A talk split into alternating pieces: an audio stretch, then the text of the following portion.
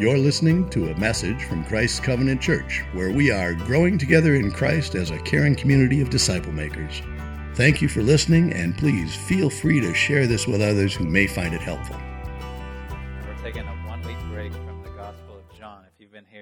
Uh, Sundays the last several months, we've been going through that book of the Bible, but uh, with it being Easter Sunday, Resurrection Sunday, we wanted to take one week apart from it and to focus on this passage in particular. It's going to be 1 Corinthians 15, verse 20, is what we're going to look at today. Just one verse, actually. Uh, so it'll be a short passage, but I trust that God has a lot to say to us through it. Um, but consider this a public service announcement. I may be a killjoy now of some plans that are, have, are going on the rest of today, but today is not just Easter. Today is also April the 1st, which is April Fool's Day. Uh, so some of you may have already been recipients of jokes or pranks. I heard some funny ones even this morning involving horseradish inside of donuts and things like that. Uh, so Easter and April Fool's Day being on the same day have a just endless list of possibilities. Sending kids on Easter egg hunts where no eggs are hidden.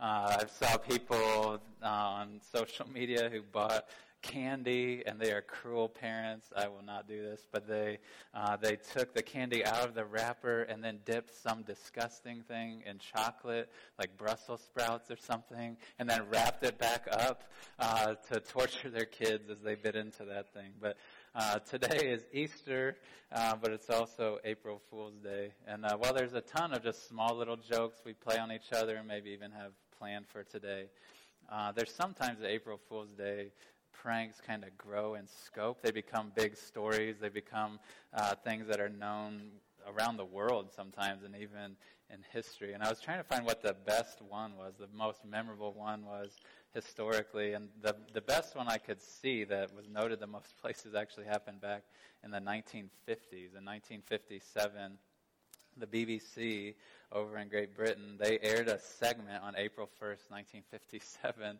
uh, about a particular story. It was two or three minutes long, and note this spaghetti was a rare food that could be eaten in Great Britain back then.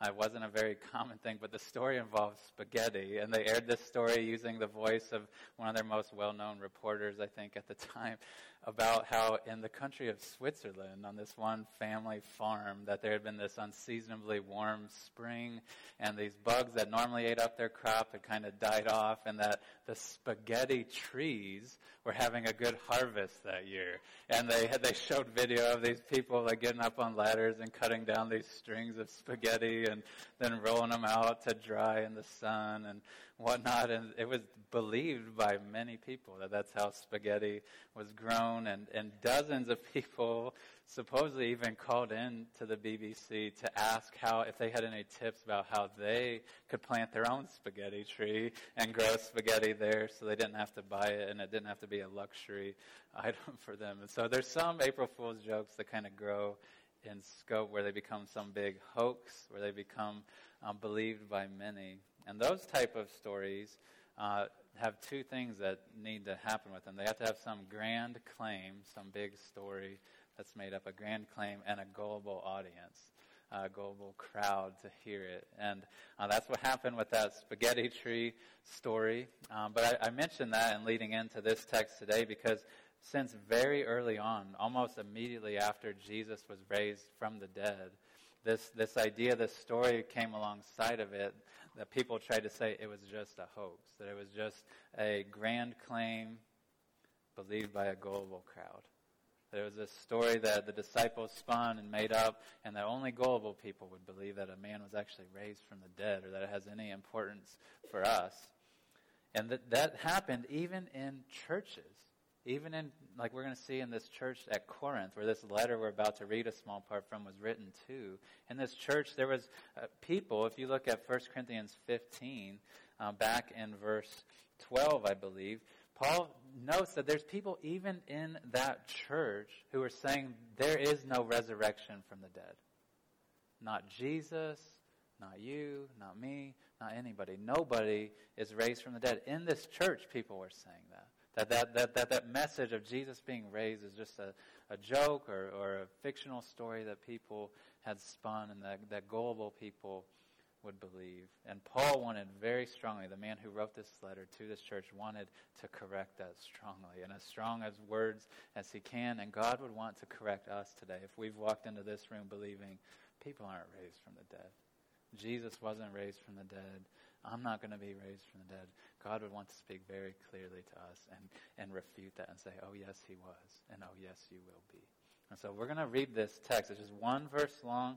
Uh, it's a little bit different from how we normally do things on Sundays, but it has much to say in it about the resurrection of Jesus and even about our own resurrection. So if you're with me in 1 Corinthians 15, you can put your eyes at verse 20. That's what we're going to read and look at today. And Paul wrote this. He said, But in fact, Christ has been raised from the dead, the first fruits of those who have fallen asleep. I'll read that one more time since it's so short. But in fact, Christ has been raised from the dead, the first fruits of those who have fallen. And so in this short text, we're going to see the story of Jesus in miniature form in a few words, but we're also going to see our story in miniature form, some hints at what's true about us in the future and how we are involved even in this Easter story. And as we think of the story of Christ and our story, the main idea I want to convey from this passage, and I think that God would convey to us, is very simply this, is that Christ's resurrection guarantees our resurrection. Christ's resurrection guarantees our resurrection. And so I want to walk back through this short text and first look at the story of Jesus, what really did happen to him, and then we'll take time towards the end to look at what is going to happen to each of us. And we're going to see both of these very clearly. But as far as what Paul says about Jesus here, I, I would sum it up in two very simple, kind of obvious phrases. But one is that Christ died, and the second is that Christ was raised from the dead. Christ died and Christ was raised from the dead. Now, this passage very much is about the resurrection of Jesus. That's why we picked it for this morning in particular, is because Paul is zeroing in on Jesus was raised from the dead. That's the main point of it. But he says he was raised from the dead. I, don't want us to gloss over that because it's important that we understand Jesus being raised, raised from what? Like what actually happened that morning? What state had he been in? There's all sorts of things we're kind of raised from. We have anesthesia that we kind of go under and we kind of come to slowly. That's a sort of raising. We get knocked out or unconscious. That's sort of a raising as we come back. But what does Paul say Christ was raised from? He says, in fact, Christ has been raised from the dead. This is difficult for us to comprehend when we stop and think about this. At Christmas every year, we celebrate that Christ became a human. That's mind boggling enough to think that God the Son, who had existed for eternity, entered into the world and entered into uh, a mother's womb and started to grow hands and feet and a face and had to learn how to crawl and walk and talk. That's mind boggling enough, but when we stop and think about this, that Christ went to be with the dead, that he died, that is harder to wrap our minds. Because the Paul, the same guy who wrote this, says other places that this Jesus Christ is the one who spoke the universe into existence.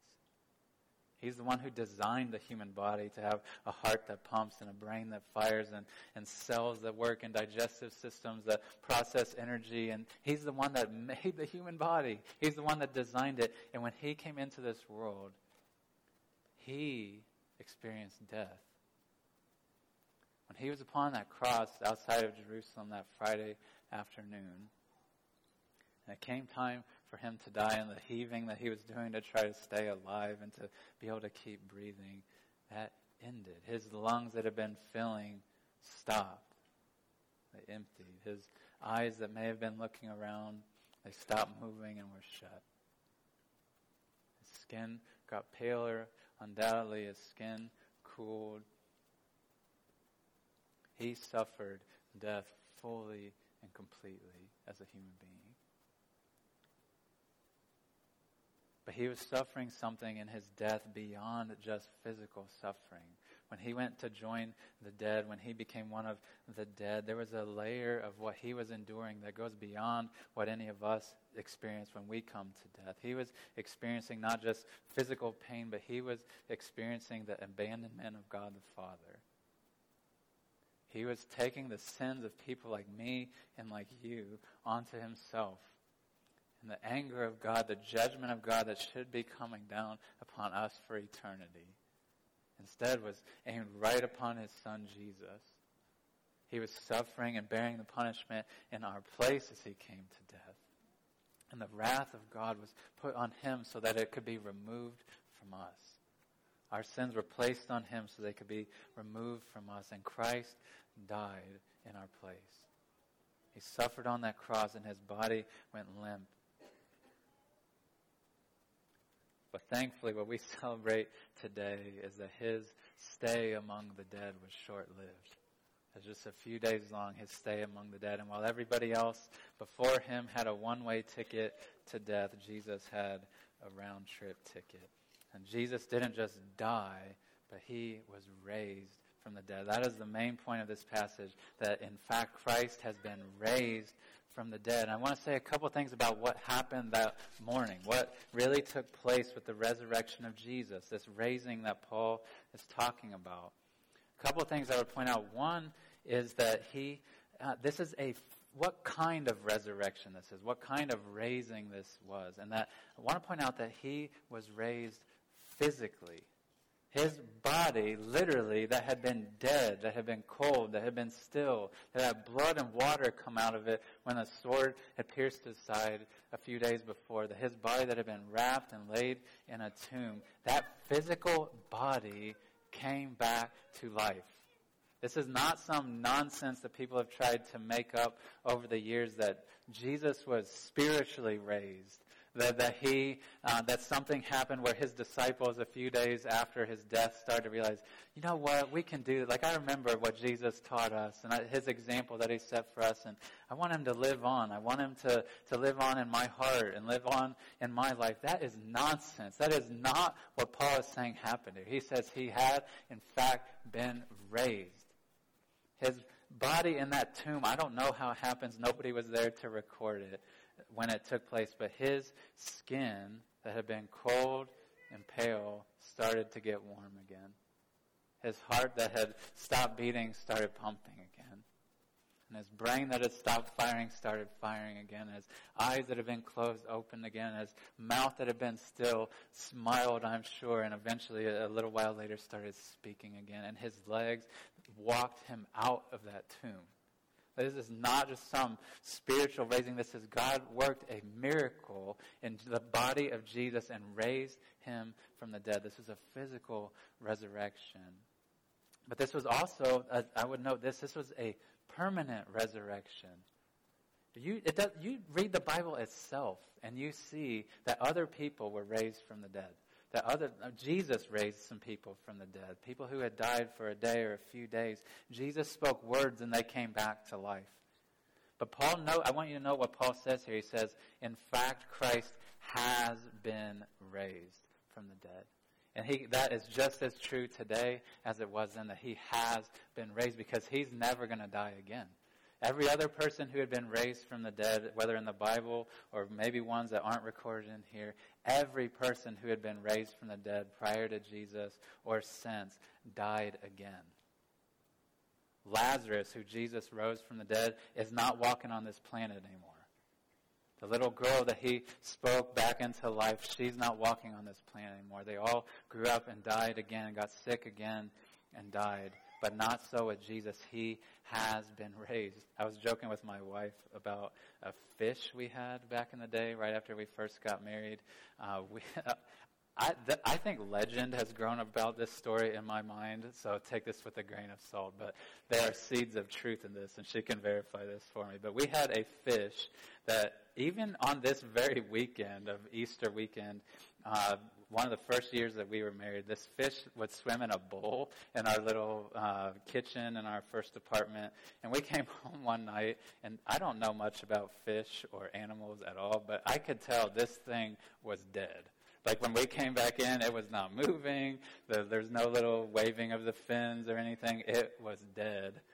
Dead as dead can be. And I, I mean, I did not have the heart to flush the thing down the toilet, so we just left it in there, which is probably terrible. Uh, but we left it in there. And I kid you not, I don't remember how many days it was later. It couldn't have been more than a day or two. But when I came back in the kitchen again, the thing was swimming again. I am I am serious. She can attest to this. We even you don't usually get fish names, but we nicknamed it Res, like for resurrection. Uh, but that fish, guess what happened to it?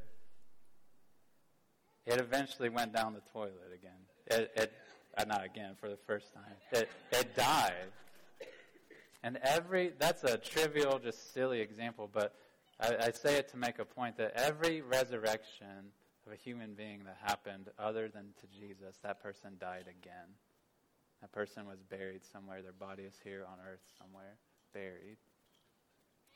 But Christ was raised from the dead in a different form, a different way that he would never die again. His body was raised up immortal, not, not able to die again. So he, it was a permanent resurrection. And I, I want you to know here that Paul says, in fact, Christ has been raised from the dead. This is an important thing because Christianity is not just a philosophy. It's not just a set of opinions and beliefs that we kind of toy around with. The message of Christianity is a true story about historical facts. That a man named Jesus Christ was God the Son, is God the Son and that he was crucified on a cross for our sins outside Jerusalem, and that on the third day, on that Sunday morning, he physically came back to life, never to die again, and that he offers salvation to all who would come to him by faith. And Paul wants them to know, this, this church, and he would want us to know, people who may be tempted to think the resurrection is not real. It didn't happen. To him, it's not going to happen to me. Paul would say, in fact, Christ has been raised. And he points back earlier in this chapter to eyewitnesses who saw it. Uh, even himself, he's, he references himself as someone who has talked to the resurrected Jesus.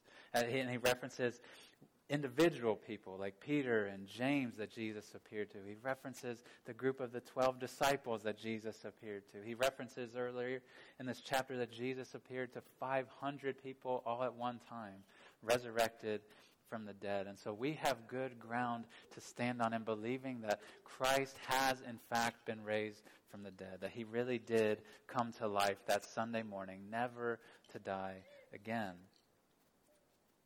If you're here today and you've, you've, you're tempted to think this is too good to be true. I, I don't. This doesn't sound like it could actually be true. Like I, I don't care what you tell me. Like I, there's no way people are raised from the dead, I would suggest to you and tell you that just because you're tempted to dismiss it, just because you're tempted to think there's no way it's true, there's no way that could be, doesn't mean it's not. I'm not asking you to believe that people are just raised up all the time, that people are just raised from their tombs all the time. What I'm asking you to believe and what God is telling you to believe is that one man, Jesus Christ, was raised from the dead outside Jerusalem a few thousand years ago. That is what you're called to believe. And just because something's difficult to believe doesn't mean it's unbelievable. I was joking around with our, our student ministries director, Jake Osborne, uh, the other day, and I was remembering last April Fool's Day uh, that I saw something on his Facebook feed uh, that he had told me a little bit before this that his wife Allie was pregnant and that they were going to have a baby, and so I was excited about it. But on April 1st, he posts, I looked it back up. This is what he posted on his Facebook. Well, he said, so excited to share the news with you all that my beautiful wife Allie and I are expecting a baby this fall. Birth announcement picture coming tomorrow. And when I saw that, I was like, oh no, like nobody's to believe this. Like they're to think it's a joke. They're to think it's not real. And sure enough, some people did. They, they know the date. They, they know Jake likes to sometimes play jokes and they think, no, not true. No way that's true. Not believing it. But if you hung with that message long enough and you let weeks roll by and saw evidence, ultrasound pictures, and baby bump growing, and eventually Charlotte being born, you know he was telling the truth. This claim you might have been quick to dismiss, evidence proved it was true. And the same thing is true with the resurrection of Christ. That you may be tempted to think it's not true, and there's no way, that's just made up stuff, but there is good evidence. Eyewitness testimony alone should be convincing to us that this really did happen. Hundreds of people ate with Jesus and heard Jesus talk after he had been crucified. So Jesus has, in fact, been raised. I would say, as a word of application, not just that we should believe in the resurrection, but I want to address some of you who may be in the room who you still don't believe in the resurrection, but you want to hold on to a shell of Christianity. That's what these believers at Corinth, some of them were doing. They, they said, There's no resurrection. That's nonsense. Nobody's raised from the dead. But they still were coming to church.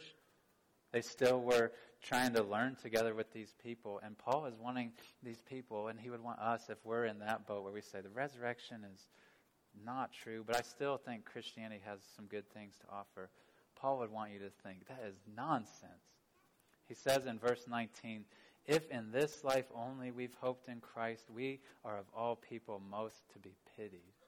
He's saying the Christian message, if it's just for this life, if it's just to make your life better and like get your act together and make this life as pleasant as you can be, he's saying don't believe it. Like the, the truthfulness and the usefulness of Christianity hinges on whether Jesus really did come back to life. And if he didn't, don't come back here. Like, don't waste your time worshiping. Don't try to live for Christ if he's dead in a tomb somewhere. But if he is risen from the dead, then you should give your life to him and cast your eternal hope upon him. So let there be none of this among us, for we have try to have some shell of Christianity and morals and values, but we have no resurrected Jesus. That is not Christianity. So we see Jesus' story in this text. We see that he died and that he was raised from the dead. But I wanted to, in the second half of this text, I want you to see how your story is involved here. What relevance this resurrection story has for you. Because Paul doesn't just end mid sentence. He says, In fact, Christ has been raised from the dead.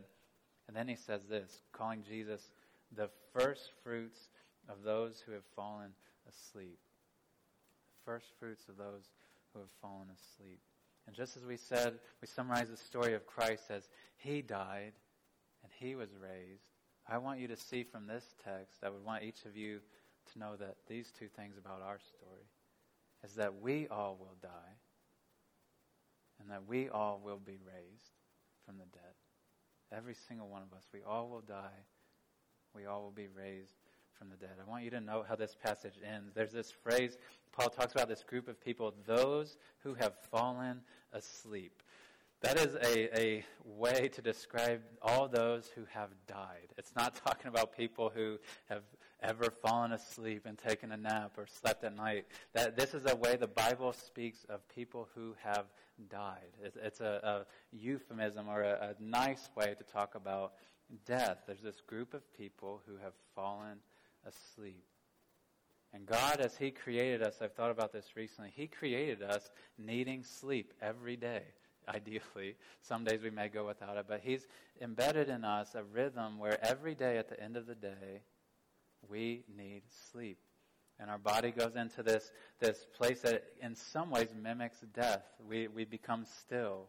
We become unconscious. We, we're not in control of our bodies any longer. And God embedded that in our life as human beings and reminding us death is coming. Death is coming. Death is coming. Death is coming. Every day that should be a reminder to us, not in a morbid way, but he, he talks about those who have fallen asleep. And I, I would want to remind you or tell you today that death, for every one of us, and I'm in the same boat as you. Death is inescapable. This group of those who have fallen asleep is growing and growing and growing and growing and growing. And someday we will join that group. Someday you will join that group. If Christ does not return, you will join that group of those who have fallen asleep. And if you want a haunting experience, at least it was for me, you can go to this website, and there may be other places that do it, but there's a website, I think you pronounce that worldometers or worldometers.info. I looked at this this week, and they have an ongoing clock, a ticker of the just the people who have died on our planet this year in 2018. And you can watch that thing in real time. Every second, the number gets higher and higher and higher and higher, and it is haunting to watch that thing tick up.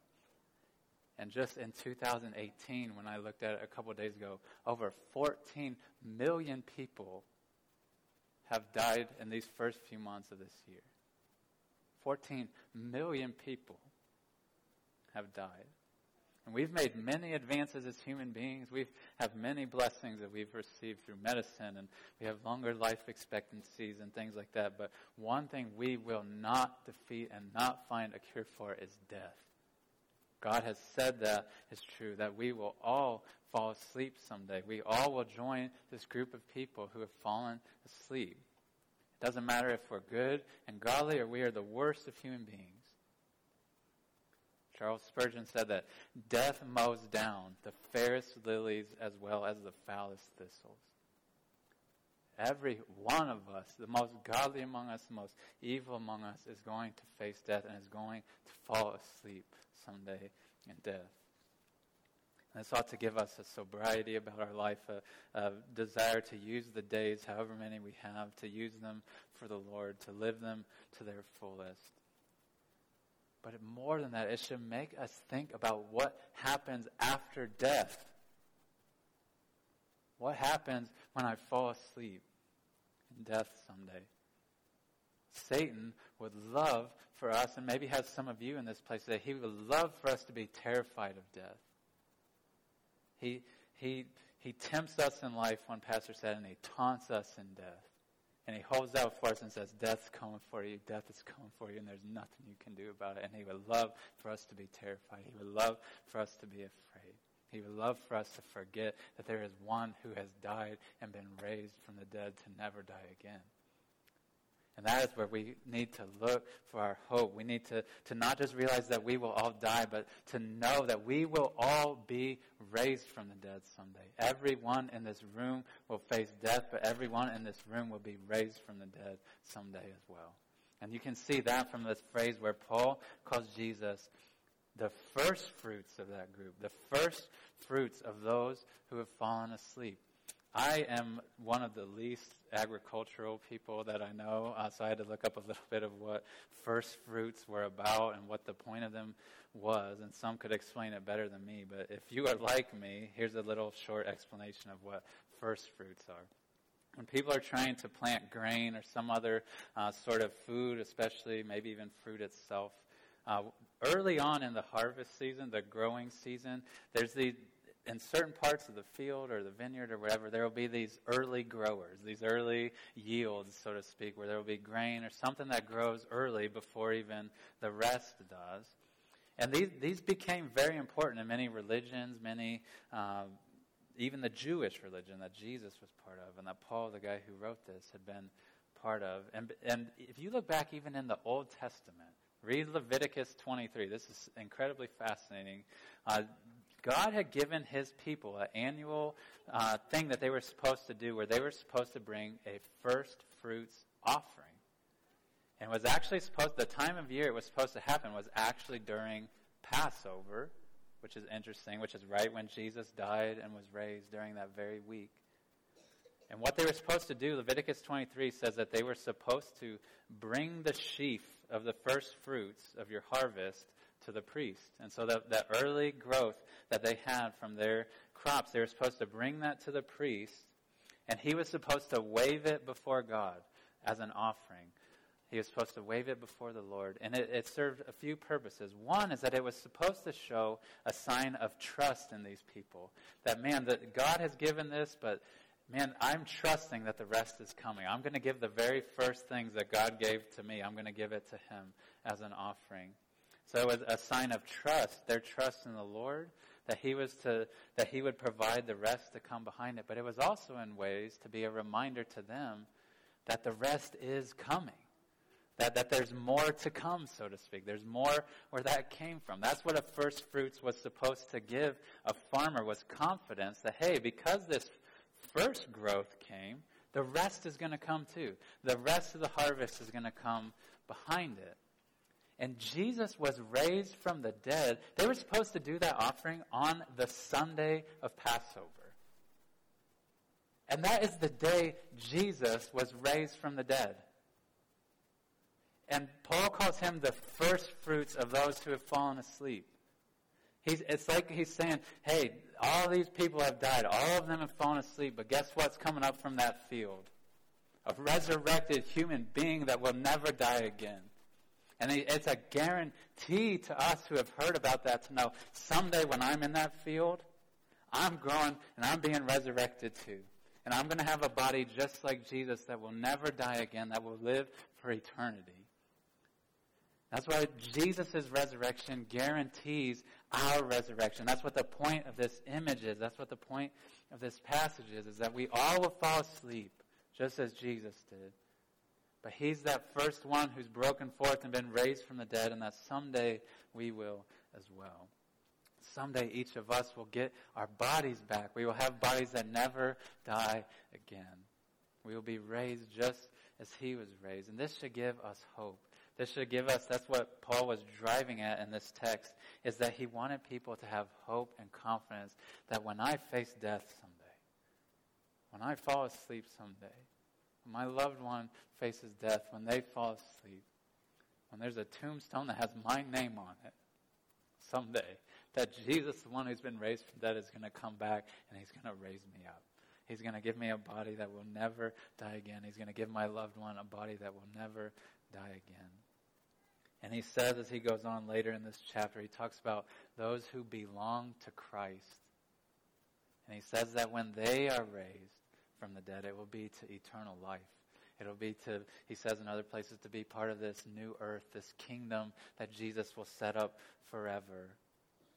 Where there, there's no death, there's no disease, there's no suffering, there's no pain. And so that is the hope that we who are trusting in Christ have. But it is not just those who belong to Christ who are raised. Every human being is going to be raised from the dead. Even enemies of Christ, people who've rejected him, people who say there's no resurrection from the dead, they will all be raised from the dead. And for them, and if that is you and you've not turned from your sin and put your trust in Christ, you ought not to look forward to the resurrection with hope, with gladness, you ought to look to it with fear. Look to it with dread because when, when unbelievers are raised up from the dead, it will not be to join Christ in his kingdom. They'll be given their physical bodies back, but it will be to suffer in hell for eternity. And one of those two fates awaits us. One of those two destinies awaits us. We will be raised. The first fruits have come, but we will either be raised to eternal life or be raised to eternal judgment, one or the other. There will be no fence to ride. It will belong to one group or the other. And to you who have placed your trust in Christ, I would urge you to have confidence. They have hope that if 2018 brings about your death, or whether your death is long in the future, that when you come to face it, have confidence Christ will raise you. But if you have not put your trust in Christ, I would urge you today to make today the day that you turn from your sins and you put your trust in the one who died for you and who's been raised from the dead. Because I don't want you to come to him just in dread and fear of hell. I want you to remember he loves you. He came into this earth to die for you upon the cross, to take your sins upon himself. And he's been raised from the dead. He's in control of all things and could squash you. He could squash me, but he says, Come to me. Like, I will forgive you. I want to forgive you. Come to me in repentance and faith. Jesus invites you to come to him, and he will give you eternal life. He will begin that eternal life in you even today. There's a, a phrase we use that I, I, thought of the last few days. It has nothing really to do with Easter, but there's a, a phrase that we use where we say, don't put all your eggs in one basket. Are you all familiar with this? Uh, I, I know when we would do Easter egg hunts when I was a kid, we'd always have a basket and carry them around, and uh, that's what made me think of this. But that phrase, "Don't put all your eggs in one basket," that we might think of today, is a phrase to to, since eggs are such a fragile thing, it's this idea of, man, you don't want to put all those fragile things in one container because if that thing drops, you're out of luck. You got no eggs to eat, no eggs to serve to people. You got to go get some more. But if you have a few baskets and you came in a few, maybe you could drop one and some of them will break, but you still got 75% of your eggs to use and whatnot. And it's this idea of kind of playing it safe and like having different investments. I'm going to spend my time in different places and, and care for different people. When it comes to spiritual things, there's this temptation that some of us have to do that spiritually. That, that we think some people have the audacity to say, I'm going to put my eggs, so to speak, in different religions. Like, I want to make sure I'm good with the Christian God if there's a Christian God, and I want to make sure if, if Buddha and all that he said is correct, I want to make sure I got that base covered, so I'm going to kind of live this way. Or if, if it just comes into the end and God just ba- judges us based on our good works versus our evil works. I, I want to make sure I outweigh the good or outweigh the bad with some good things. And we kind of try to hedge our bets and say, I want to cover my bases and make sure that I, I have all those covered. But there's, there's a quote I came across this week from Mark Twain long ago, um, and I, have updated the English just a little bit to make it easier to, to understand. But he wrote this. He said, and this had nothing to do with Jesus originally, but he says, Behold, the fool says, Don't put all your eggs in one basket, which is but a manner of saying, Scatter your money and your attention. But the wise man says, Put all your eggs in the one basket and watch that basket. That's what he said to do. Is like you put all your eggs in this one thing and you pay attention to that thing and you make sure it's okay and that'll be you'll be good to go. You don't have to worry about hedging your bets and putting your eggs in all these different things. And I would tell you that when it comes to your eternity, when you have to stake your soul, your eternity for the future and what lies ahead, you can put all your eggs in the basket of Christ. And that's what Christ calls you to do. He says, Put all your trust in me. Like I have died for you, I've been raised for you. Put your trust 100% in me.